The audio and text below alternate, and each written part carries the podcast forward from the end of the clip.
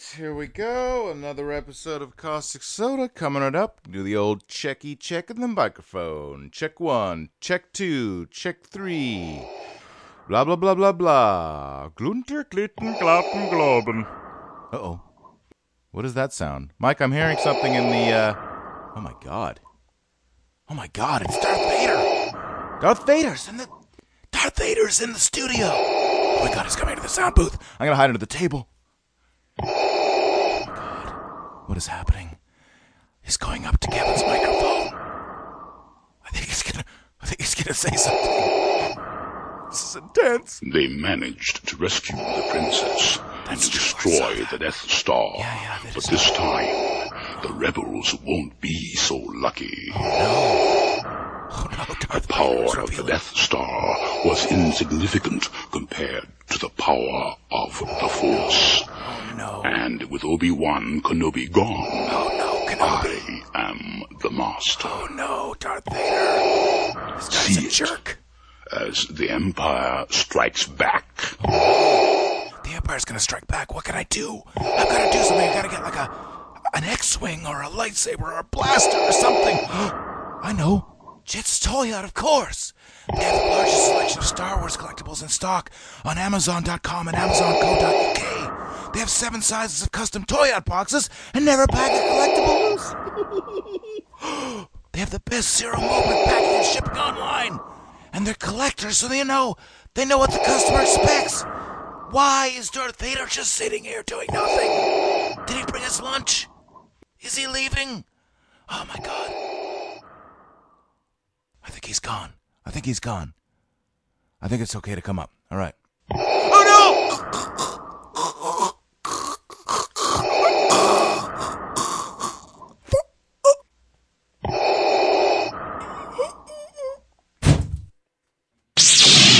Toyhut.com. all too easy. Be grateful you can't see what my alien hand syndrome is doing right now. I'm Toren Atkinson. I don't have Koro syndrome. I just got out of the pool. I'm Kevin Leeson.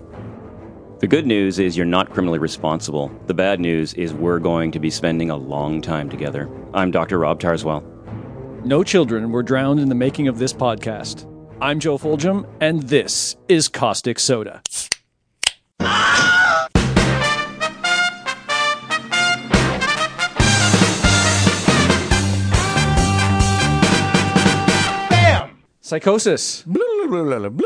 Blah. That's what they all do, right? I, not all, I don't hmm, think. Not any. No? Just you. Why, it be Dr. Rob. hey, Dr. Rob. Welcome back. good to be back. Psychosis comes from the ancient Greek psyche for mind and soul, and osis for an abnormal condition or derangement. I also have another explanation for that, though. Apparently, it was introduced to the psychiatric literature in 1841 by Carl Friedrich Cannstatt in his work Handbuch der Medischke. Wow. Handbuch der Medizinischen Klinik. He used it as a shorthand for psychic neurosis. Okay. So still psyche and osis mm-hmm. together, but he meant psychic neurosis. At the time, neurosis meant any disease of the nervous system. So, someone who ni- who is neurotic, also psychotic. No, we can unpack that in the neurosis episode. Oh, okay. Oh, yeah. Psychophobia is a term that is often used for mentalism, and by mentalism we don't mean people with, who can do tricks, guessing games, and things like yeah. that. Uh, it's also known as sanism, which is a form of discrimination and oppression against someone because of a, the mental trait or condition they have or are judged to have. So you see somebody and they have a men- they have an obvious mental condition, and you go, ew. Yeah, and you you treat them like very poorly person. because of that. Yeah. So this may be opening a can of worms, but I would like to know a little bit more about the clinical classification and separation of different mental disorders. Definition? Like where what defines a psychosis as opposed to other mental disorders. Okay, well, the hallmark of uh, psychosis would be one, can be uh, hallucinations, which is sensory perceptual abnormality in any one of the five senses. Okay. Seeing things that aren't there, hearing noises or voices that aren't there, unusual smells, tastes, sensations on the skin, and then certain phenomena such as derealization or depersonalization. You can, you can taste a hallucination? yeah, alpha, um, gustatory hallucinations, they're called. Yeah. Huh. How do I know I'm not having one right now? Do you taste anything other than your tongue? Yeah, like BO and man fart. Yeah, no, that was me. Yeah. I think that's reality based. Yeah, yeah. Damn it. Sorry. I was really hoping. I was aiming. The hallucination is distinct from an illusion. An illusion is linked with some sort of actual sensory stimulation, which gets misperceived and misinterpreted. Right, okay. A hallucination, there is actually Completely in your no mind. stimulation. Yeah, Right. it's, it's completely. Yeah, that's right. It's made out of a whole cloth. It's internal a phenomenon. fabrication. So an illusion, like if you would see uh, lights or something, and then your brain would just kind of go, "Oh, that's a spaceship or something." Something or- like that, or people who are recovering from, uh, say, alcohol withdrawal and get into a mild delirium, and every time they look in the corners and see shadows, they think it's like spiders or bugs. Right. Okay. Good times. That would be the sensory aspect Right. of psychosis. The next one would be disorders of thought form or thought process. And those can be anything from somebody who is, say, over inclusive, d- doesn't know how to stay on topic if you ask them a question, jams in all kinds of extra relevant detail, or they're tangential. They can't even address the topic, Right. And they just go off on uh, tangents and never come back to the original topic. Okay. There can be loosening of associations, which is when just about anybody would start to notice there's something wrong. Like you say, Oh, that's a really nice shirt you're wearing. Oh, yes, this shirt reminds me of the ship by the shore. And so that would be sort of what we would call clang associations. Clang? Yeah. Wasn't he one of the Klingons? it might have been because they sound the same. Or Okay. you can kind of get the sense that, say, somebody is talking about getting a message from the moon and it reminded them of the cow because the cow flies over the moon and then they had a glass of milk. And so there's sort of, these things sort of link together. They're Right. loosely associated. Okay. Then all the way to something that we would call word salad, which somebody can't even make sentences Word anymore. Word salad? Word salad, yeah. Hmm. Hmm. Tasty. I've had uh, word cereals, but never, Never a word salad. And then they should make that. the Al- end- the- Alphagetti, Alpha Bits, and Alpha Salad. But after the lettuce wilts, it's really hard to read. The, the end of the line there, in terms of disorders of thought, form, or process, would be neologisms, where somebody is actually coining their own words with idiosyncratic definitions. Oh, And like they're- Gary they're Busey Doing it on the fly. like Gary Busey does with all those like where he says a word and then he like defines each letter in the word. What? You've never seen these like Buseyisms? No. Oh, we got to put a link. I'm sure there's video of it for sure. Uh, we put a link to uh, of this up Was on it the mostly website. on Entourage that he was doing stuff like that? No, no. Or Entourage, they wrote it in because he was doing this in Okay. real life, right? So what he does is he says, uh, he says, "Oh, that's great," and then he'll go, "G stands for you know gorific, and R mm-hmm. stands for righteous, and E stands for echo," and then he like creates like a sentence out of each letter in the word. You seriously Yeah. guys have never seen this? No. and then tells you how important that is. And then tells you Like, how that's yeah. why the word is so important because it has all those elements in it that are you can see in his eyes when he says this that he thinks that he's imparting great wisdom to you. and He's like, barely Don't you see? make sense. People just kind of go, Okay. yeah, okay. Psychotic thanks." or just kooky? well, good question. I haven't seen it. I haven't seen it, so I can't render You're not going to make a diagnosis right Hold here. let's- well, why I, don't we- I'd be very surprised if that would count as a neologism. A neologism would typically be a bizarre definition for a conventional word or Oh. a collision of two parts of words. Like they really are bizarre, new idiosyncratic words. Okay. Okay, Yeah. all right. Nothing to do with reality. Okay. Right. Uh, and then finally, there would be disorders of thought content, which could range from overvalued ideas. Such as, hey, you know, you guys, I'm reading a lot about the mafia, and I'm I'm really worried about that. And all of a sudden there's a hitman on their tail. Nope.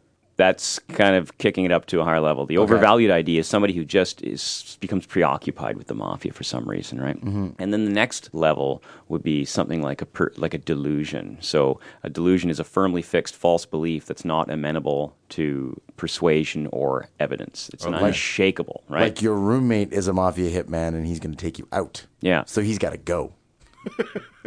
Well, that can happen, right? Yeah, yeah, yeah, yeah. I, I, I've admitted uh, a patient to the hospital who became convinced that individuals in his life were Nazis, Nazi racists, and Okay. needed to be stopped. Okay. Uh, okay, you're coming into the hospital now. Well, Medication. That's how the movies always start. And Yeah. the doctor never believes them. And then there really are Well, you know, funny you should mention that because uh, a, a patient that wasn't in my care, but one I was aware of, kept claiming to be a member of royal family of a certain island society. Oh, okay. And um, one day, her treating psychiatrist decided to call the family and say, "Okay, now look, um, she's not kind of seeing small animals anymore. She's not talking to trees, and but she really thinks that this is is going on. Like, what's really going on? Oh yeah, yeah, she's a princess. oh, all right. Well, I guess you can leave the hospital now. so, Well, if Hollywood we're is- not immune to mistakes, If right? Hollywood has taught me anything, it's that there are two types of psychotics. There are the people who become serial killers, and then there are the cute, adorable ones who are just charming in a weirdo sort of way. Well, right? actually, this brings up something that I found out when we were doing the research, which is that a psychopath and a psychotic are completely different, and it's Yes. we get these mixed up. And it's typically psychopaths that become serial killers, right? Right, right, So, whereas psychotics just have these Could you be a psychotic reality psychopath? breaks. You can. Uh, luckily, because you're psychotic, though, you're going to be a lot tend to be more disorganized because you got problems Okay. just thought form, right? So, if you're going to come in contact with a psychopath, you want them to be a psychotic psychopath. But I mean, it's it's. Uh, I mean, not even necessarily psychopathic, but maybe just sort of antisocial. I mean, Right. if you don't have work skills, if you don't have the organizational ability to rent an apartment and live, and you Okay. sleep on park benches, well, you're probably going to get by with low level crime, stealing chocolate bars, things Right. like that. Wait a minute, stealing chocolate bars is a crime? Not for you. Not for you. It's the one advantage of having a semi-known podcast. Is Oh, yeah. look the other way when you take yeah, chocolate just like bars. just let him Yeah, go. yeah, just yeah, let him go. Toren, just think of it as me donating. Go ahead, take it. It's fine. So working in Vancouver has taught me one thing. Uh-huh. The two types of psychotics seem to be pushing the shopping cart into the middle of the street Oh yeah. Yeah. and the long lost child of Pierre Trudeau. Oh really? Yeah, yeah. For, there was a year where I just had had a total run of people who were admitted because they, in a psychotic state, they were just pushing shopping carts out into the street or lying down in traffic, and then three patients in a row who thought that literally they were the long lost. It was probably right around when Son of uh, Pierre Trudeau. when that memoirs book came out when he wrote his autobiography. Was somebody just going around planting ideas in their head? I have no idea. I don't know where this came from. It was a little spike, and then it just went away. I've All right, you know, okay. never seen it since. It's a uniquely Canadian psychosis. well, Pierre Trudeau was rather randy. Mm-hmm. Who knows how many? So psychosis was was uh, the term was coined in uh, 1841, like we said, and it kind of made history a little difficult to look for before that because before that you were just crazy and insane, and it was hard to or a witch. or a witch or something like that. Uh, the one that immediately came to mind was Joan of Arc. Oh, Uh, yeah, because okay. Mm-hmm. of course she would hear voices, right? So that's uh definitely a reality break. And uh, for those of you who might not know, she was a, a folk heroine of France uh, and a Roman Catholic saint. She was a peasant girl born in what is now eastern France who claimed divine guidance, and she ended up leading the French army to several important victories during the Hundred Years' War. Uh, she claimed to hear God telling her that she needed to lead the armies of France to victory. So I thought, well, she's obviously out of her mind, and who would these crazy people be that would go, okay, crazy French peasant girl who says she can hear God, here you go, here's our armies. Well, it turns out the French court was actually quite suspicious of her, and they grilled her with questions, and they tried to like catch her subtly to make her say crazy things so they could go, don't believe her, she's crazy. Because apparently they had quite a bit of experience with madness. The previous king was called King Charles the Mad. But she answered quite rationally to all these questions and seemed to be uh, of a good mind, except that she heard these voices. And part of the legend too, she found like a sword out in a field or something, and that was supposed to be like a divine sign that uh, she was meant to lead. Isn't that King Arthur? I think that's King Arthur. No, that was Joan of Arc as well. A lot of swords lying around in Europe. So then what I did was I decided to go from this because I couldn't find much on that. Like it's hard to, to talk about whether or not somebody in history was psychotic, whether they're Right. suffering from psychosis. Nobody was there to actually make make the decision on that. so I started to look have- at They didn't have CAT scanners in I you know Europe? French medicine has always been behind. right. They went to leeching the brain. That's right. And the leaching j- was inconclusive. Yeah. Sir, we've drawn a lot of blood. we've thrown the blood into patterns and we can't tell. That is such something a doctor would say. Ah, your leeching is inconclusive, sir. We're gonna have to continue with another round. I, I can't conclusively determine that she's not talking to God. so I think we have to accept that she is. The That's just good it- science. yeah, I mean, yeah. Rigorous. So then I went on to look at the history of the insanity defense. Right, so this is kind of uh, the break from reality as a, a- an explanation for doing Criminal acts. criminal acts, and it seemed to, especially early on, mostly have to do with uh, assassination attempts. So James Hadfield, in uh, 1800, Wait a minute, wasn't he the lead singer for Metallica? that's uh, James Hetfield. Oh, okay. He attempted to assassinate George III of uh, England in 1800, but he was acquitted of attempted murder by reason of insanity. On the evening of 15th of May, 1800, at the Theatre Royal in Dru- Drury Lane, during the playing of the national anthem, Hadfield fired a pistol at the king standing in the royal box. He missed his target, though it is unclear whether he simply intended to signal to the king or try to kill him and missed. Oh, okay. He then addressed the king, announcing, God bless you, your royal highness. I like you very well. You are a good fellow. Hadfield was tried for high treason and was defended by Thomas Erskine, the leading barrister of that era. Hadfield pleaded insanity, but the standard of the day for a successful plea was that the defendant must be, quote, lost to all sense, incapable of forming a judgment upon the consequences of the act which he is about to do. So basically, in order to be insane, you had to be Like a stark raving mad. mad. Yeah, the wild beast test is what Yeah, that the- was called. Exactly. Uh, Hadfield's planning of the shooting appeared to contradict such a claim. Erskine chose to challenge the insanity test, instead contending that delusion, quote, unaccompanied by frenzy or raving madness, was the true character of insanity. Two surgeons and a physician testified that the delusions were the consequence of his earlier head injuries. Uh, the judge, at this point, halted the trial, declaring that the verdict was, quote, clearly an acquittal, but, quote, the prisoner, for his own sake and for the sake of society at large, must not be discharged. So the judge basically agreed to, you're right, this man is not thinking properly, but You can't let him go. we can't let him go. Yeah.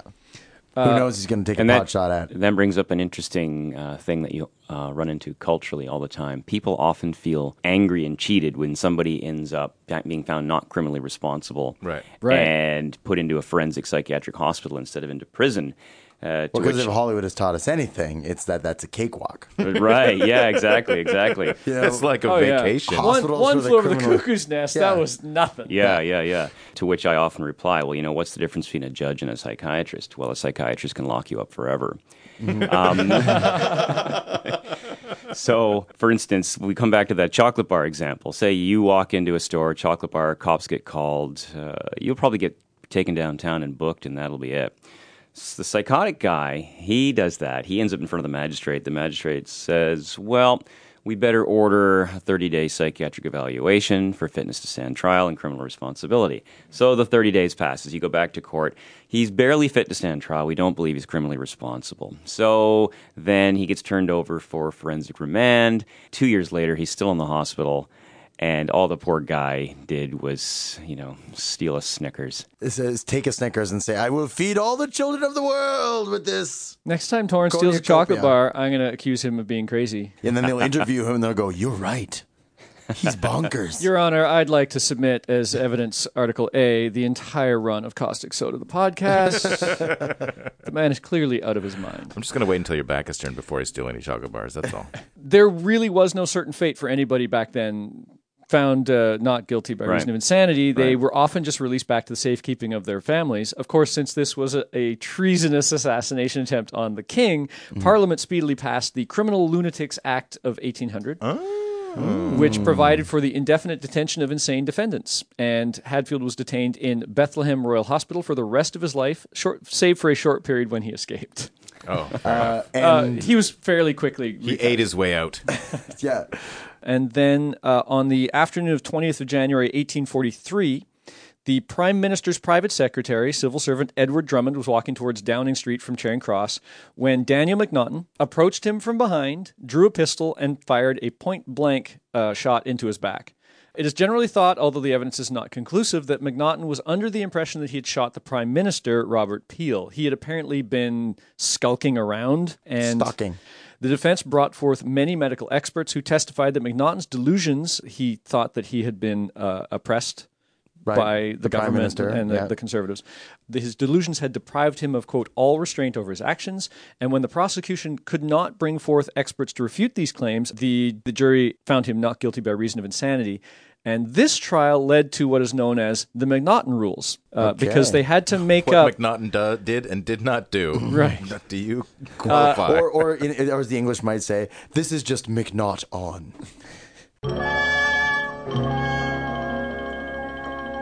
I thought that was pretty good. they had to start to come up with an explanation of what it would take to be found not guilty by reason of insanity.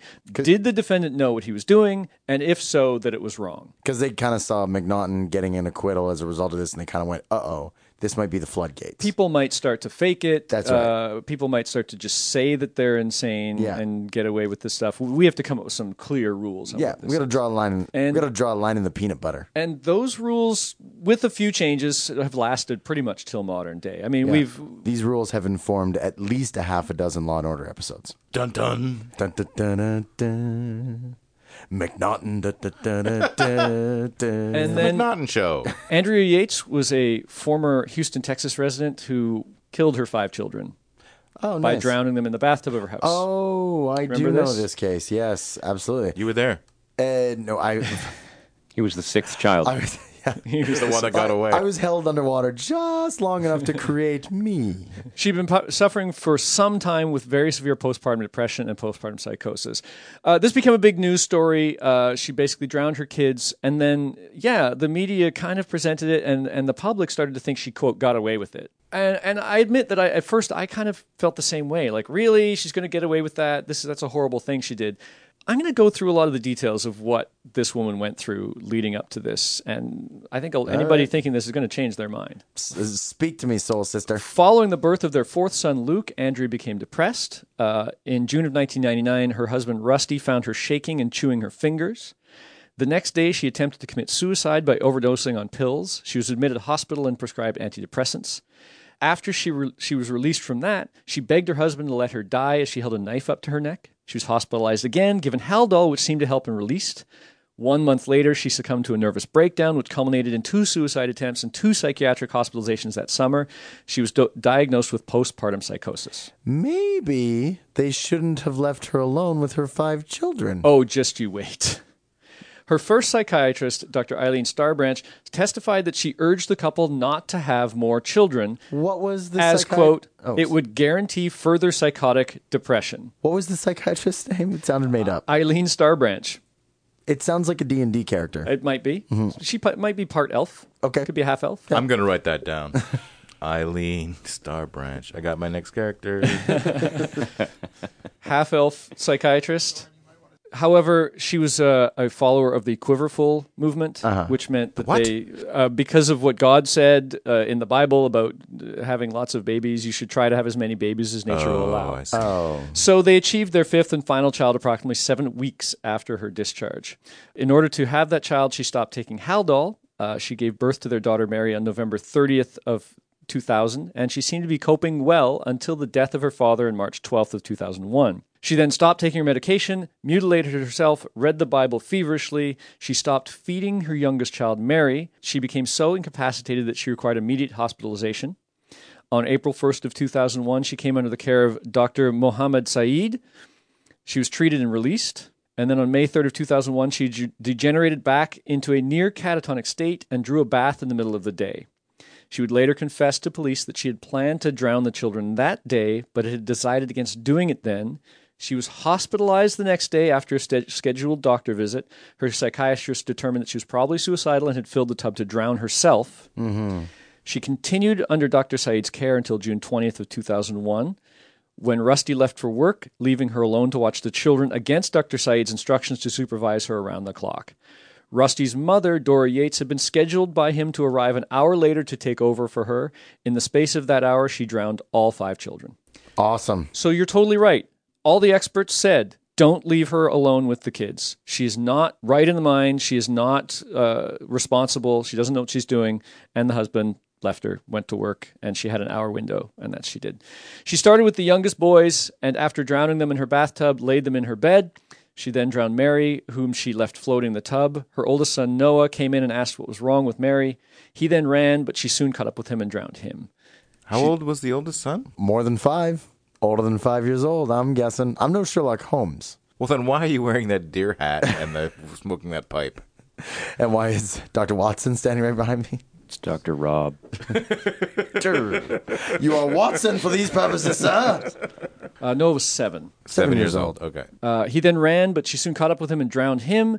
She then left him floating in the tub and laid Mary in her brother's arms. Afterward, she called the police. Then she called her husband, saying only, It's time, repeatedly. She was- Indeed, it was. Mm-hmm. in the first trial, she was found guilty of murder Okay. because one of the psychiatrists had testified that there had been a Law and Order episode in which Dun, a woman had drowned her five children and gotten away with murder by the insanity defense. And he claimed that she may have seen this and that this was why she had d- oh, thought she could get away so, with it. So basically, he got on the stand and said, "If Hollywood has taught her anything, Exactly. So that you can get away with murder. yeah, In a retrial, a writer for Law and Order testified that there was no such, such show ever created. oh, nice." And so that psychiatrist had to admit that he brought forth false evidence. There was a retrial, and in the retrial, she was found not guilty, not guilty for reasons of insanity. I can't think of his name. There's a well-known uh, psychiatrist in Texas who's known as Doctor Death. That's not his real name? It's not his real name. Okay. Okay. He often testifies for the prosecution, and his testimony, until uh, his really sloppy methodology was revealed, was uh, often paramount to the prosecution in obtaining death sentences.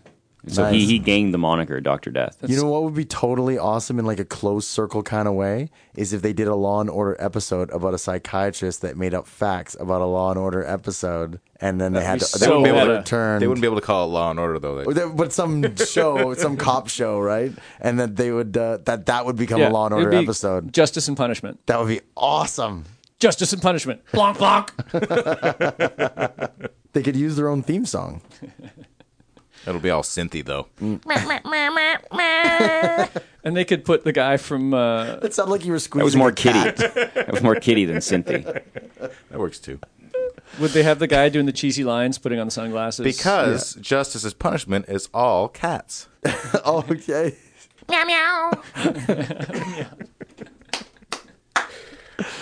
Are you telling me that he was not guilty for reason of catnip?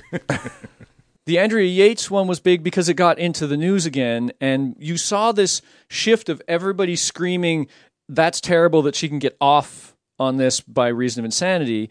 But then you started to see a discussion show up, and people started to learn that this woman was seriously, seriously disturbed and not responsible for her own actions. Like she should have been taken care of. She Yeah. probably should have been institutionalized. Yeah, I would imagine. would think. Uh, when I'm involved in a postpartum psychosis, the first thought in my mind is, okay, where are the kids? Are they safe?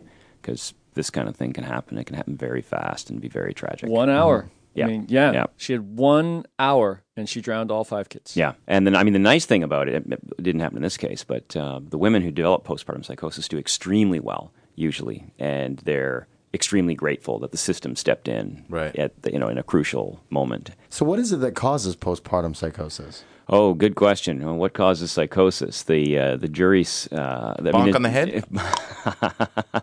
I mean, there can be what we call primary psychotic disorders, um, which is kind of a fancy way of saying, you know, we're not quite sure why that happens. In the 1960s, we first discovered neurotransmitters, and the neurotransmitter dopamine was discovered in Parkinson's That's my disease. favorite neurotransmitter. Is that your favorite? by the way. yeah, because it was discovered by a guy named Arvid Carlsson that um, dopamine is decreased in Parkinsonism, which is the, the where you get kind of rigid and slow and tremulous. Right. And that led to the fir- the development of the first anti-Parkinsonian agents, which increased dopamine in the brain. And some individuals who got these agents would become psychotic. So then that led to the first, the dopamine hypothesis of psychosis, which is that it's an excess of dopamine. And then it was later found out that not everyone who gets excess dopamine uh, psychotic. gets psychotic. Okay. Um, not everyone who's psychotic has excess dopamine, but it did lead to the development of a number of antipsychotics, which basically block the uptake of dopamine. So is that's that inhibitor thing? So what antipsychotics will do is, if you think about the um, the synaptic cleft, that's where one axon ends. There's a little gap, and then there's the the dendritic connection to the next neuron. Dopamine gets released into the synaptic cleft, and it gets picked up by dendritic receptors on the other side. It makes it sound. Right. and what uh, antipsychotic medications do is they prevent the postsynaptic receptors. They block the postsynaptic receptors from grabbing the dopamine. Okay, all right, and that helps.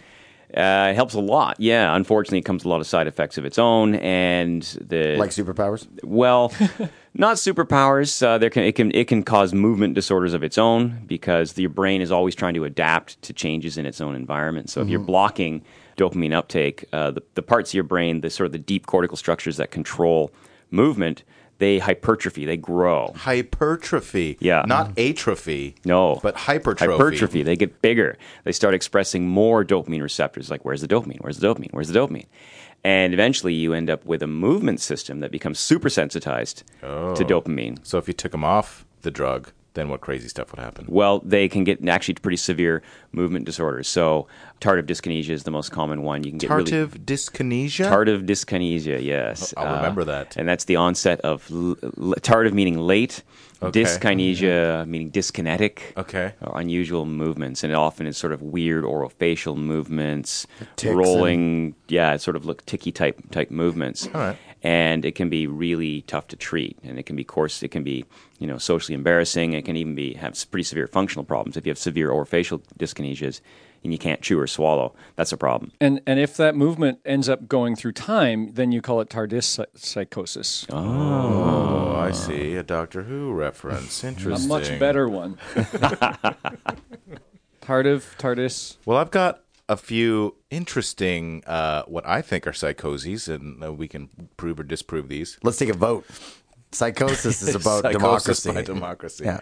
There's the cap grass delusion, in which a patient believes her friends or family members are not who they say they are, and that the real people have been replaced by identical looking imposters. Oh. Case study A 74 year old married housewife believed that her husband had been replaced by another unrelated man.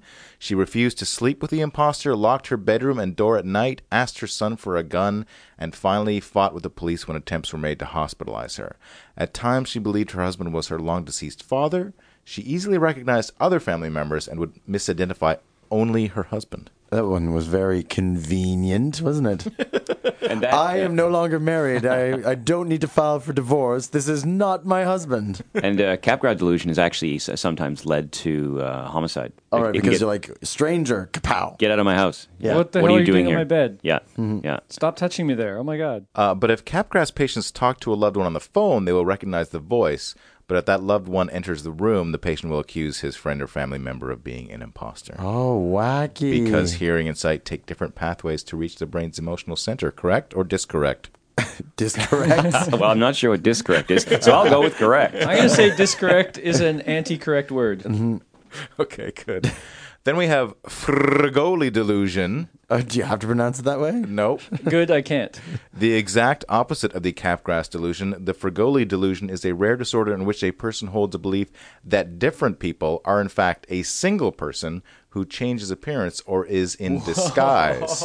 Yeah. Oh. Named after the Italian actor Leopoldo Fregoli, who is renowned for his ability to make quick changes of appearance during his stage act. Okay.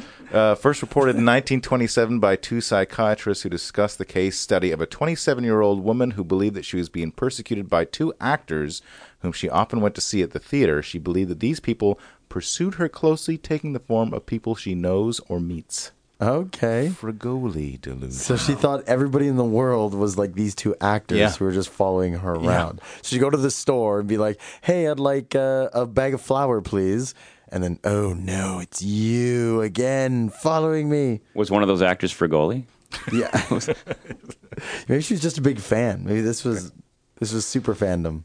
How do they earliest explain two people in the same room though? Like, I think they clone themselves. I don't know. You're, you're both that guy pretending to be somebody else. Maybe that's why she needed two actors. Maybe this woman was the first person to ever get out of the Matrix.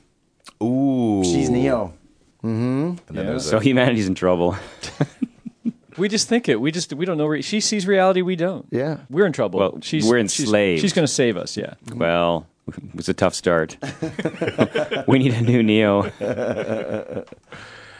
Yeah, we talked about uh, Cotard syndrome on the zombie episode because in Cotard syndrome, if you recall from the episode, is when you believe that you are dead. Yeah. You believe the Walking Dead. You Yes. and your body is rotting away. Or I've had patients who have literally believed that their organs have vanished, their bodies have vanished, and that they're just a head lying on a pillow. Ooh. Uh, their organs have turned to liquid and drained out. Um, yeah, it takes a lot of different manifestations. We talked about a um, guy who uh, had Cotard syndrome after a motorcycle accident. His mother took him to South Africa, and he thought he'd actually traveled to hell. He thought they were When- in the and his underworld. mother was like a ghost. Yeah, his like mother. His mother was like uh, Virgil was like it was showing him around the underworld. Ghost Rider. Then there's alien hand syndrome, sometimes known as Doctor Strangelove syndrome. You just made that up. That's not true. it no, is it true. totally is. Oh. Because Doctor Strange loves hand. Yeah, no, his hand is out of control. Yeah. Uh, yeah, so obviously this is where your hand just starts doing things on its own. Would you say this is a, a Yeah. psychosis? I mean, it's more neurologically driven, but Right. um, Ooh, they could also call this Evil Dead syndrome. I mean, it wouldn't fit in the sort of the traditional realm of something like. I mean, well, I mean, it would because you have a delusional belief about your hand, but you also can't get control of your hand back. Right. But what's interesting is the hand often has seems to behave with evil intent. Mm-hmm. Did you read that? Yeah, yeah, yeah. The hand will often behave in ways that sort of harm the individual. Yeah. I've seen uh, footage of this woman. It was it was during a, a, an episode of television on brain injury, and her she couldn't control her right hand. Her right hand would often slap her in the face.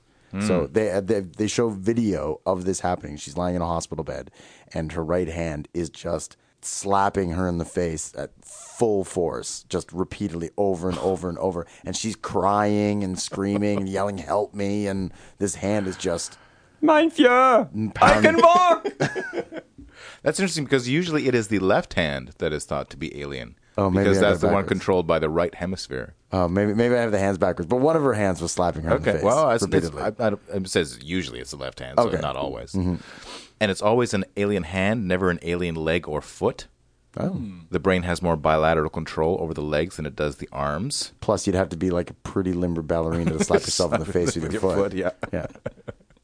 Uh, in one recorded case of alien hand syndrome, while a 67 year old man slept, his hand did not. As a 1997 medical journal article reports, his hand crept and crawled, especially at night, which caused him to awaken by grasping his collar.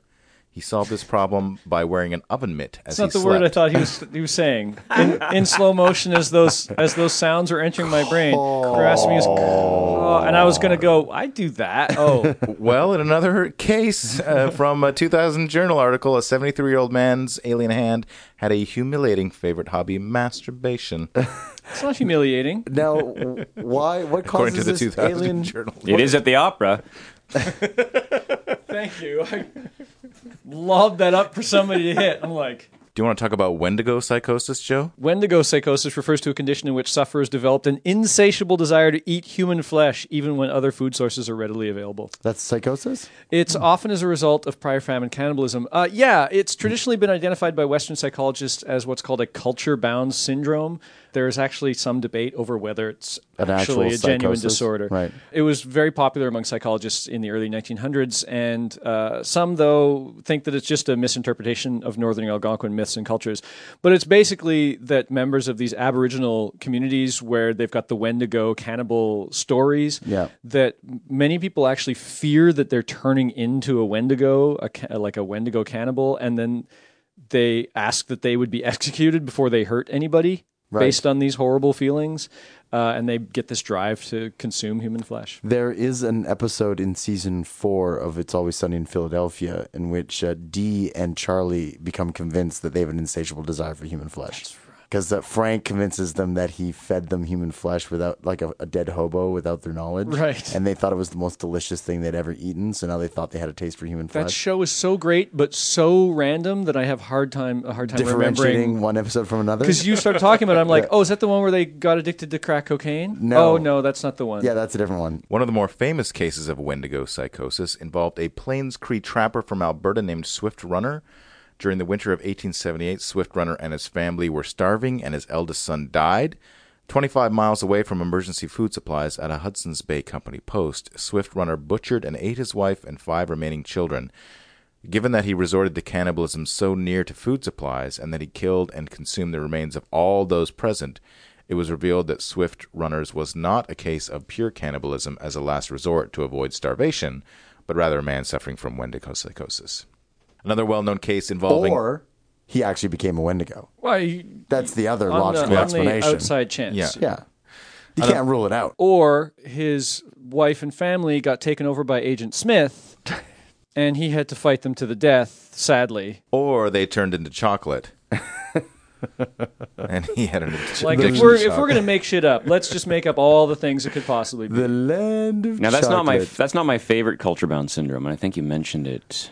Oh, yeah, there are a few. Uh, but- Koro is probably my favorite. Koro syndrome, yeah. Cases have only been found in Asian, mostly Chinese cultures, people suffering from Koro believe that their genitalia, the penis in men, the nipples in women, are shrinking and will eventually disappear inside of them. There are even extreme cases where patients will believe that their genitalia is not only going inside of them, but is going to kill them when it succeeds.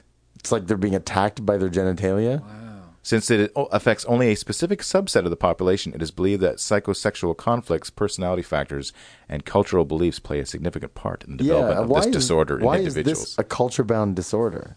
Because it only happens in uh, particular Asian cultures. No, I know, but why does it only happen in particular Asian cultures? Well, why does Wendigo only happen to Plains Indians? Who because knows? they have a Wendigo story. Nobody else has a Wendigo So, so story. is there a story about a penis retracting into And people's bodies and killing the host? yeah, that I don't know. Chinese but uh, some individuals who get so terrified of being poisoned by the internalized penis will tie a brick to it. I saw that or- guy in the Jim Rose Circus sideshow. yeah, he totally tied a brick to his piercing of his penis and then swung it around in front of us. he was just suffering from Koro. It was yeah. Oh, Chorotherapy. he turned this this horrible crippling disease into an amazing show and a career. Good for him. uh, like, are there different reasons for psychosis? Like, is there brain damage will cause it sometimes, but as well, it's like Infections can do it. Inflammation can do it. a, chemi- like a chemical imbalance can. Do it. Well, do that was it. sort of the, the dopamine hypothesis, yeah. And certainly we know that kind of in support of the dopamine hypothesis, uh, use of psychostimulants, which are strongly dopaminergic or dopamine secreting agents, can often lead to psychosis. So that would be things like cocaine, crystal meth. LSD. Yeah, those are those are psychotogenic drugs as well. But LSD and things like magic mushroom, psilocybin, or even sort of the low level somatic um, effects that come from something like, say, marijuana or THC, those often aren't driven by dopamine. Those are more driven by um, serotonin, or in the case of um, THC, by cannabinoid receptors. So um, there's a lot more unknown about the story than than known. Although you know, knowledge is increasing all the time. I've got an anecdotal story about LSD, and let me tell. you. Okay. You tell me if you think that it, this is this story is true or not, because I'm I was always sort of like Well, you weren't there? it. No, it, I had a girlfriend who told me. That So it's someone else's anecdote. It's somebody else's anecdote Okay. about a, a somebody that she went to high school with who went to a party and did a bunch of acid and then True. like left. that probably happened. Yeah, Yeah, I know those dudes. yeah. left the party and then was disappeared for like 10 days or 14 days or something like that and called his parents from Eugene, Oregon saying he didn't know how he got there or where he'd been in the intervening time and uh, just you know please come and get me and then he was like institutionalized because he had like a psychotic Wow. break Or, I'm in Eugene. Send more LSD. Maybe, Can't take it maybe I'll- here. maybe I'll wander back. Get me out of Eugene. like uh, does that sound like something that LSD could cause Absolutely. Yeah. yeah that you could have like a psychotic break and just Yeah. lose a couple weeks For sure. Especially, I mean, I don't know when this would have happened. When LSD was still legal and being used experimentally, the doses were insanely high. And Well, certainly when the CIA was experimenting on like military personnel, they were doing like hundred times the yeah, yeah, yeah. you know sort of normal dosage. Yeah, um, or even when Timothy Leary was doing his research um, before he kind of became um, a sketchy guru, right? psychotic. they were using lots and lots, and I think nowadays the amounts that something I'm hardly ever seeing, at least in the emergency room uh, setting. So the potencies, I think, have come way down over time. But it wouldn't surprise me if somebody got, especially like a high school student, who's like, "Oh, you know, if one little piece of paper is good, then twenty must be fantastic." Right, yeah. Hey guys, check this out. I assume that the war on drugs is just working as it's supposed to. I got a laugh out of the doctor. Speaking of uh, culturally specific syndromes, there's Paris syndrome, a condition exclusive to Japanese tourists and nationals, which causes them to have a mental breakdown while in the famous city. of Paris? Uh, yeah, of the millions of Japanese tourists that visit the city every year, around a dozen suffer this illness and have to be returned to their home country. The condition is basically a severe form of culture shock. Polite Japanese tourists who come to the city are unable to separate their idyllic view of the city seen in such films as Amelie with the reality of a modern, bustling metropolis. Okay, that's so random. Even though they come from the modern, bustling tropics Of of Japan. Tokyo. yeah, Well, Japanese tourists who come into contact with, say, a rude French waiter will be unable to argue back and be forced to bottle up their own anger, which eventually leads to a full mental breakdown. Well, hold on a second, because the rude French waiter is pretty well established in cultural norms. Even in Amelie, The Japanese embassy has a 24 hour hotline for tourists suffering from severe culture shock and can provide emergency hospital treatment if necessary. Okay. Paris. So, uh, Another one. Wow. Do they just whisper to them, you can be rude back to rude waiters? oh, I understand. That was a terrible. That's racist. I didn't do an accent. What are you talking about? what about reduplicative paramnesia? Ooh, uh, this is where you forget about oddly shaped fruit. This is when you jump out of a plane and then remember that you forgot your parachute. Paramnesia. ah, it was a big mistake. That joke went paramnesia shaped. the belief that a place or location has been duplicated, existing in two or more places simultaneously, oh. or that it has been relocated to another site. Oh, okay, hold on. For Give me an example, example. a, yeah. per- a person may believe that they are, in fact, not in the hospital to which they were admitted, but an identical looking hospital in a different part of the country. Case study Patient exhibited a distinct abnormality of orientation for place, while he quickly learned and remembered that he was at the Jamaica Plain Veterans Hospital, also known as the Boston Veterans Administration Hospital. Okay. He insisted that the hospital was located in Taunton, Massachusetts, his hometown. At one time, he stated that the hospital was located in the spare bedroom of his house. Oh, His house is a TARDIS. I was about to say he can fit a lot of stuff in his spare bedroom. Bigger on the inside. Uh-huh. The term reduplicative paramnesia was first used in 1903 by a Czech neurologist Arnold Pick. Who was not afraid of extra long words? To de- obviously, to desc- he, he was he was not a catchy phrase guy. He was a you know actual Yeah. descriptive guy. To describe a condition in a patient with suspected Alzheimer's disease who insisted that she had been moved from Pick's city clinic to one she claimed looked identical but was in a familiar suburb. Okay. To explain the discrepancy, she further claimed that Pick and the medical staff worked at both locations. Oh, everybody there has two jobs. The other disease Pick is more famously known for is Pick's disease, which is a particular type of neurodegeneration of the frontal lobes, which leads to a very spectacular kind of dementia.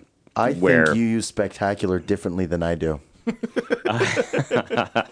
where uh, the person's behavior becomes wildly disinhibited with preservation of intellect and memory.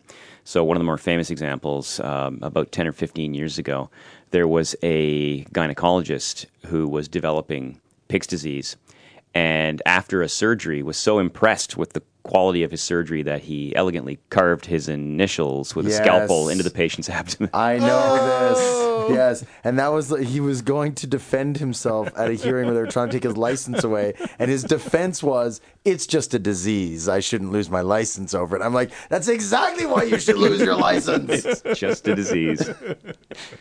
It's not a tumor. And then, of course, there's Alice in Wonderland syndrome, or micropsia, and its related macropsia. That's where you think that you've been shrunk or grown really big. Yeah, a condition in which a patient's sense of time, space, and body image are distorted. People may appear tiny, or patients may feel that part of their body shape or size has been altered. Uh-huh. A sufferer may perceive humans, parts of humans, animals, and inanimate objects as substantially smaller than in reality. A normal sized car may look like a miniature model, and your average sized pet dog shrinks to the size of a mouse. Another name for the condition is Lilliput sight or Lilliputian hallucinations.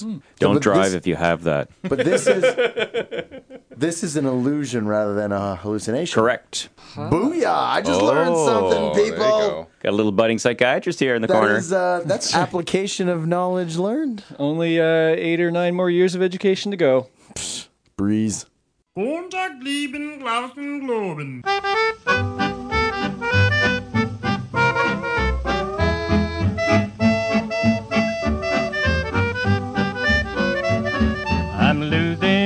Mind over you. Sometimes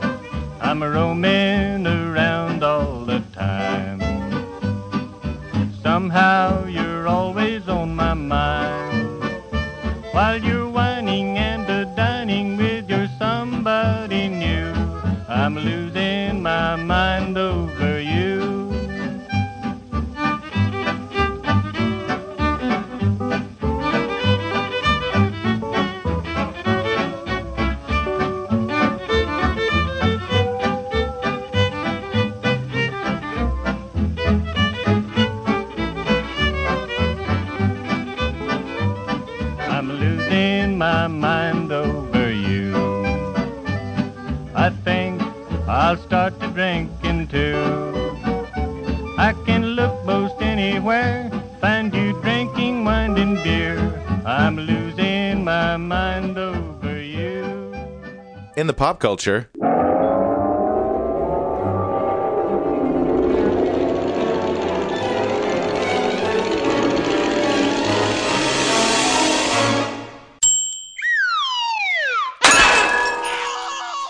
Well, of course, uh, we're go- we're gonna have to talk about Psycho, the Hitchcock movie. Well, movie. why? What does that have to do with psychosis?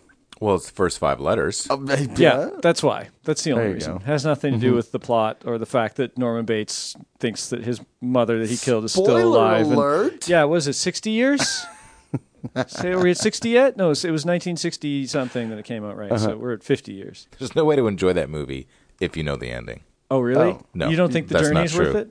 No, it's not true. I was joking. Oh, okay. Because it's a good movie. Yeah, Oh. it's a great movie. I when I first saw the when I saw it the first time, I absolutely 100% knew how it was going to end, and my skin still crawled. Yeah. It would be an even greater impact if you didn't know the ending, but it does not diminish it to a degree where you can't still enjoy it. Would we say that's one of the first like big movies about this kind of thing, like where they actually took mental? Well, what illness year was and- it? Uh, 1960. In the 20s, you got the Cabinet of Dr. Caligari, Oh, yeah. right? It's not nearly so horrifying, but it's you know one of the very very earliest examples of German expressionism, and they have this like really surreal landscape and these kind of like oddly shaped sets, and everything's just sort of off kilter, and you begin to you feel like the whole way along that you're you know it's all set design choices and just trying to evoke a mood and blah blah blah, and the big reveal at the end is that this whole story was told through the eyes of a madman, right? Like he's in an insane asylum, and he was the one recounting the story, right? And so that's why everything has been completely off kilter, right? So uh, I guess that must be the first example of, uh, you know, a psychosis Right. In Good point. film, and that's a silent movie. So we've had this topic go- going on for a long time then. almost a contemporary to Psycho is uh it's based on a book called The Haunting of Hill House, but the movie itself is 1963 and is called The Haunting. It's basically it's a movie about a woman's descent into madness, and it is really creepy and weird and outstanding. And it's just this like slow and weird and creepy and just crescendos, right? Just starts to climb the tension climbs and climbs and climbs and, like never lets you off until the very end, right? Black and white? Black and white, absolutely. 1963. hmm It's really well done, and I, I'm sure the vast majority of people who are listening have not seen it, and they probably should. I really enjoyed it, Sounds so charming. and it's like was done obviously with no like special effects and all this that stuff. It just goes to show you like. Because it was remade like in the '90s, and they turned it into like an action movie, and it was terrible. and this one is like it's a it's a thriller, like oh, like a psychotic thriller, right? And it's how much better it is when you have good writing and good acting and just you know good directing. One that I it popped into my mind uh, immediately. It's a movie that I love. Is Twelve Monkeys. And Oh, yeah, it's a great movie. I, I kind of realized when I was when I was like checking over it again. I didn't rewatch it for this because I've seen it so many times, but I Mm-hmm. kind of reread the synopsis, and I and I remembered that what's great is Brad Pitt's character is obviously psychotic. Like he does not deal Oh, yeah. Mm-hmm. with the real world in a rational fashion, and Bruce Willis's character becomes convinced that he himself is psychotic and that these crazy science fiction things are not real. Mm-hmm. But as we know from our viewpoint as the viewer of the movie, that's not true. That he's He really is from the crazy future. he really is from a So- crazy future. So what makes Brad Pitt psychotic then? What's his psychosis? It's more of a general one. Like he thinks he- he's got all sorts of conspiracy theories about how the world works and crazy ways that he's going to fix it. Like they released the animals to try and send a message to the world. He's just kind of off kilter all the time. Doesn't see things normally. Like fits right in with that. I, I don't know if they ever exactly said what, What his, his break is. was? Yeah. But he's obviously out of his mind. Yeah, he's Like, crazy. Twelve Monkeys is one of those movies that just begs people to watch it over and over and over again. Because the first time you watch it, you get to the end of that movie and you are not 100% sure what exactly just happened. Yeah. Yeah. I remember that. Yeah, the, the disorientation. Yeah. It makes you feel like you just had a psychotic break, right? Yeah, and you start going, well, okay, it seems like that was the reality, but what if maybe he was saying that it wasn't? I don't know. Yeah. But yeah, it's pretty obvious that there is a, there is a truth in there to be seen. Yeah. like a certain that the that Terry Gilliam has decided no, this is the thing that really happened. But it's awesome that you're even when you rewatch it, you're still like, What the? yeah, well, maybe he's not like yeah. Unlike Fight Club, you watch Fight Club that second time and you're like, oh man, this Well, is totally different. but you watch the- Twelve Monkeys the second time and you still go, okay, but maybe it's not real because it's so finely crafted. But I mean, that's a good point. You close the Brad Pitt circle because there's obviously a psychotic break in Fight Club as well. yeah, He hallucinates a whole other life, right? yeah. Spoiler alert, but yeah. Oh. Mm-hmm. So It's not about soap. Brad Pitt likes to play psychotic characters, showing a Or trend? one half of one. Or maybe Terry Gilliam is slightly psychotic, and he's just like he actually thinks he's shooting a straight film. or or maybe we're just so done. like, he thinks he's shooting documentary. I'm the greatest documentary filmmaker of all time. that would explain another great one with some, well, just generally crazy people uh, and some psychotic episodes by Terry Gilliam, which would be The Fisher King. Oh yeah, of with course. the uh, the fantastic. Now that's a, a monothematic psychosis, I think they call that, where like one event in your life sets you off and makes you have these recurring uh, psychotic breaks, Making and, you think you're Robin Williams. Making Robin Williams was just uh, was he he was a history professor and he was out uh, having dinner with his wife and then this crazy follower of a shock jock walks into the restaurant and blows his wife's brains out right in front of him and Robin Williams goes crazy and ends up living on the streets and he gets found by the shock jock later and they form this friendship and they discover all the things that happens. It's fantastic, fantastic movie. I love it. Robin Williams' character constantly hallucinates. Yeah, he hallucinates. He uh, whenever he gets close to dealing with his past, he imagines that this red knight on a horse is coming after him. But the red knight is done in this beautiful costume that looks kind of like blood flowing black, back. Like his armor is very reminiscent of blood exploding outwards. So it's him re envisioning his wife dying in front of him, and he retreats and runs away from it. I got to see this movie. It is a fantastic. Oh. I can't believe you haven't well seen it, done honestly. Well, I think I did, but it was uh, probably distracted 15 years ago. and we'll expect your diagnosis after that, after you finish watching it. Excellent. Yeah, yeah. I, I, I'm sure they're not dealing with the mental health issues exactly accurately. Uh, a lot of the characters, I think, are just genuinely kind of just crazy. Oh, that guy's crazy. Yeah. I think we've really hit on a Terry Gilliam theme here because he tried to make Don Quixote, which is all Yeah. about a character who hallucinates and sees things that aren't there and tilts at windmills and the whole nine yards, And right? even Brazil just does not seem real. Yeah. That world, uh, like everything doesn't seem right. And the guy then envisions himself as the angel. And Terry Gilliam, get some help. He's very good at portraying psychosis. Mm-hmm. Excellent. Please, Terry.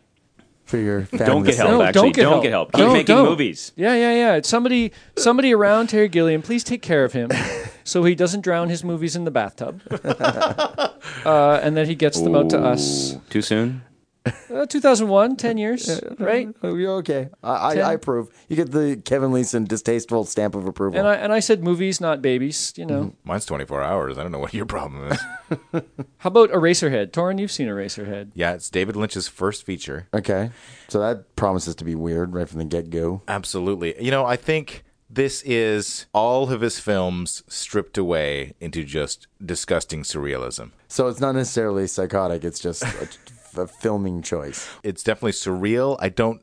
You could say that it is just uh, from a psychotic viewpoint, mm-hmm. but it's not necessarily. I mean, David Lynch has never said what is going on in this film. No, and he never will. But Because uh, he, he probably doesn't know himself. Did he really make it for $10,000? Yeah, he made it over a period of five years and kind of stops and starts. And you, if you look, you can kind of see in the movie like one character aged like 18 months and stuff like that.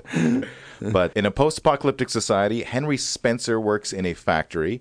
He learns his ex girlfriend Mary has given birth to his child, a mutant baby who cries all the time. She moves into his apartment and they constantly struggle with caring for the baby as it refuses to eat and continually whines throughout the night. I had this movie for a long time. Mm-hmm. I didn't watch it until because I knew I had to be in the right frame of mind. Right. It's one of these kinds of films. This is why I haven't watched it yet. I'm still waiting for the right frame of mind. So the time came when I was living with Mike Jackson, uh, my my good friend who directed uh, our 20 Minutes of Oxygen video, music video for the Darkest Hillside Thickets. And Great video, by the way. He, I was living with him, and he said, "Let's all watch Eraserhead. Eraserhead." So that was the night, and uh, yeah, it was awesome. It was, Oh. Everyone should watch Eraserhead. Okay. Stop putting it off, Joe, Okay.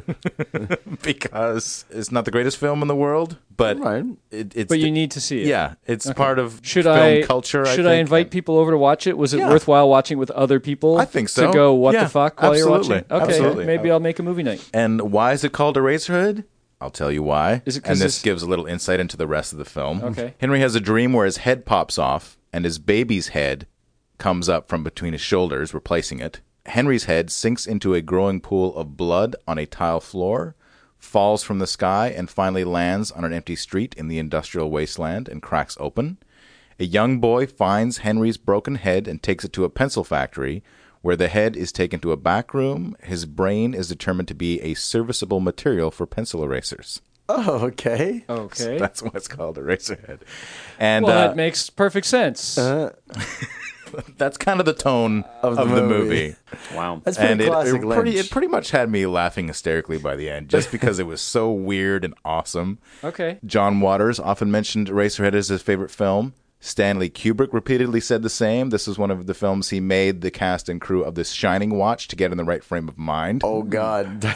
Mel Brooks saw it and offered Lynch the chance to direct The Elephant Man, which of course he accepted. Mm-hmm. And George Lucas asked Lynch to direct Star Wars Episode 6, Return of the Jedi, and Lynch turned it down, as we know. That Okay. been a Why did he turn it down? This is more goddamn proof that George Lucas is out of his fucking mind. Now, all this info comes from IMDb.com, so I'm don't, not exactly sure what the original source is. But Yeah. So, David, David, here's my idea. so there's this Death Star and these little bears, yep, some teddy bears. and it's the little bears, And the he little said space no. bears versus the Death Star, and they win. Have you seen Pi, David Aronofsky's film from Yeah. about ten years ago? Oh, right, Yeah. yeah. Wonderful portrayal of uh, psychosis in there. You'll have to remind me the plot of Pi. He's a loner mathematician who is trying to figure out the causal factors that drive the stock market. Not because he wants to be rich, because he wants deep insight into the mathematical structure of the universe. Okay. And so his example is the stock market. He And said, he's and he's also a, a, a um, Orthodox Jew, right? not a um, a devout one, but he ends up hooking up with these guys, these Kabbalah mystery guys, Yeah. in this coffee shop, and they're also looking for the the, the the numerical mysteries within the Torah, and they recognize that this guy uh, has deep, mad mathematical skills, and he's chasing down this particular number. Right. Um, obviously, I forget. It's an irrational number, Mm-hmm. so it got a lot of decimals. yeah. and um, just absolutely wonderful. There's these scenes where he gets severe migraines, and every time he gets his migraine pain, then he starts having flashbacks of memories of looking at the sun, and then sort of implied images of. of of either being God or understanding the mystery of God and the mystery of the universe. And then at the very end, as his computer is spitting out the number, he is spitting out the number, but he decides he doesn't want the mystery for some reason, or he's satisfied having solved it, and then he literally drills his mathematical skills out of his mind. Oh, Yeah. right. Now, an Aronofsky movie that also deals with psychosis. I like to think of this as, as a psychotic break in slow motion done artistically. Is Black Swan. Oh, oh, yeah. yeah, yeah. where Yeah. I mean it's super artistic and it's never I don't know if it's ever even mentioned as a mental breakdown because it's done so beautifully. Mm-hmm. Yeah. But basically Oh, it's absolutely. she yeah, is slow yeah. motion losing her mind and mm-hmm. reality is slipping, Slipping away, away. and we get to see it throughout the whole film and it's beautifully shot, well acted. I often get annoyed by movies that don't have like kind of a not much of a story, right? Because there's not a lot of Not a lot of plot. plot going on in Black Swan, but I still really enjoyed taking that little weird journey. I th- I agree with you that the subtlety of the collapse of her brain or mind, her Mm-hmm. mental faculties, is it, it starts out as such a slow burn that I, I've seen it twice now, and I still am not hundred percent sure exactly where she snaps. Right? Yeah. exactly where where the, ex- the exact transition is. But that's probably much like true life. No, absolutely. The, the lines start to blur Yeah. until all of a sudden, you know, you're unrecognizable or you don't really recognize the world around you. And does she die in the end? That all that stuff happened. Like, did she kill the other girl? Like, there's Yeah. so many questions left open. And Be- because those questions are answered in reality, and by the end of the movie, you're not dealing with that anymore. Exactly. Yeah, yeah. Exactly. Like he, he really does a masterful job of putting you in this girl's shoes. Yep. What is her psychosis? Does she have Alice in Wonderland syndrome or Capgras delusion? Or, or- Delusional misidentification. oh, there you go. Yeah. She comes right. she comes to ident- identify with the character that she's created in her own mind, the Black Swan, mm-hmm. until that completely takes over her personality. And ah. then at the end, and this this this can happen in psychotic patients, right? After she, in in reality, has accidentally or on Spoiler purpose, alerts. when there's that blood that's coming from somewhere, and it's the transformation into the Black Swan, and then mm-hmm. later back in her dressing room, she's actually stabbed herself. Psychotic patients have astonishing capacity to tolerate pain. I've worked with um, a psychotic individual who, when he gets psychotic, believed that the members of his own family became trapped in his fingers and to set them free would saw his own fingers off. Wow. Um, I've worked with psychotic patients who have thought that their eye was possessed by a demon and would take a razor and slice out their own eye. yeah, yeah, yeah, yeah, yeah, yeah. So, um, what kind of sound do you think that makes? Oh, oh. See, and I was only kind of grossed out. I was only kind of like, oh, that's bad. What sound does that make? Ah, that's the pretty sound sure- it makes. It makes ah. I'm pretty sure I know what the sound of cutting your own finger off would be. I'm not percent sure about razoring your own eyeball. It would be so subtle. It would just be this creepy little. I mean, I've seen individuals who have um, uh, castrated themselves, Right. or but but in a weird way, like only castrate like one testicle, uh, and then nearly nearly bleed to death and end up in the sinister way. hospital. As opposed to Yeah. the normal way. Well, both. You know. But but Black Swan, I think, uh, correctly point out that killed she's stabbed herself fatally Yeah. she's dying and yet she's able to maintain this high energy completely compelling ballerina performance Yeah.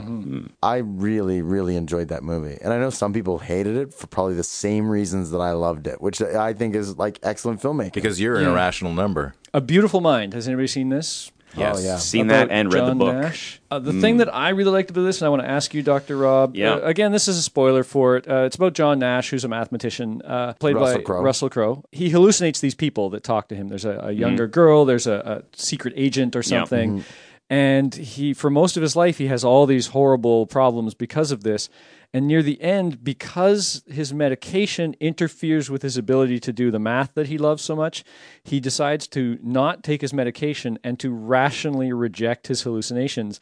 And the thing is, this is based on a real guy Yeah. who apparently has done this. yeah it's a bit different in his actual life story first of all he didn't he didn't see he didn't have visual hallucinations which are actually quite uncommon in schizophrenia Okay. but it's pretty hard to make a movie about auditory hallucinations Yeah, yeah. So in the book, Unless it's, it's The it's- Haunting. In the book, it's auditory hallucinations, and he never really had clear.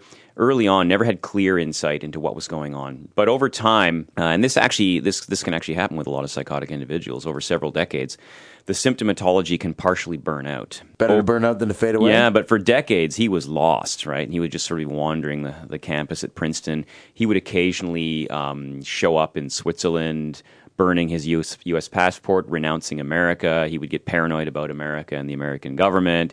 And every time, you know, uh, embassy staff would kind of swoop in and go, he's not right. Let's get him out of here before he does something spectacularly stupid.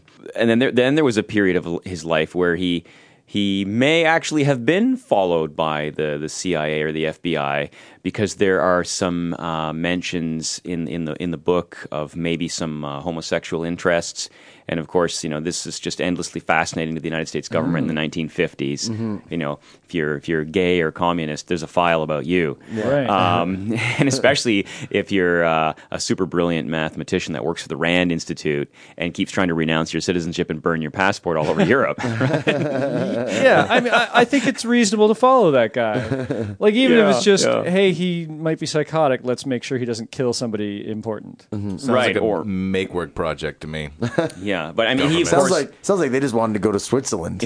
and, and he would have had access to very top level cryptography information, all sorts of mathematical information. He's involved in sort of mathematical modeling in game theory, uh, so war simulation, things like that. Right, so yeah, that's what he eventually won the uh, the Nobel, the Nobel Prize, Prize for the for. for the for the Nash equilibrium.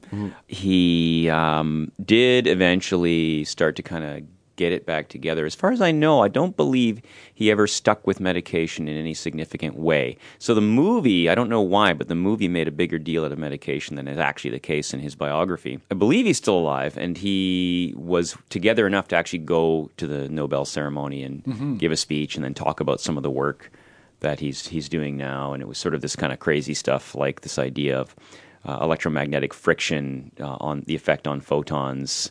Crazy general out. relativity math, yeah. yeah. So, well, here, but I, here's the point that Joe brought up. Uh, does he still uh, maintain these hallucinations, but he rationalizes them away? Like he thinks past the hallucination. Maybe. Uh, I mean, there's sort of so many ways this could play out.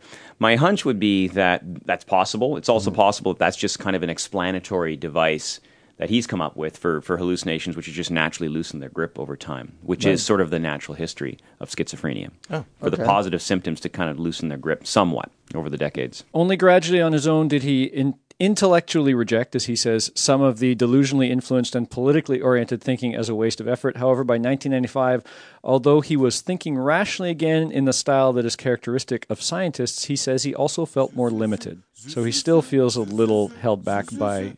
By sanity. By sanity. I feel that I way too so. sometimes. Let's be honest. It's such a weird feeling to know you're alive. It's such an awful feeling. You're dying inside, and when you wake up, starting to say, I hope I don't go crazy today. It's such a bad feeling, an ominous feeling, a feeling you know that we'll be back when the week is new. And we'll have more gross facts for you. And you'll have things you want to hear about. We will too.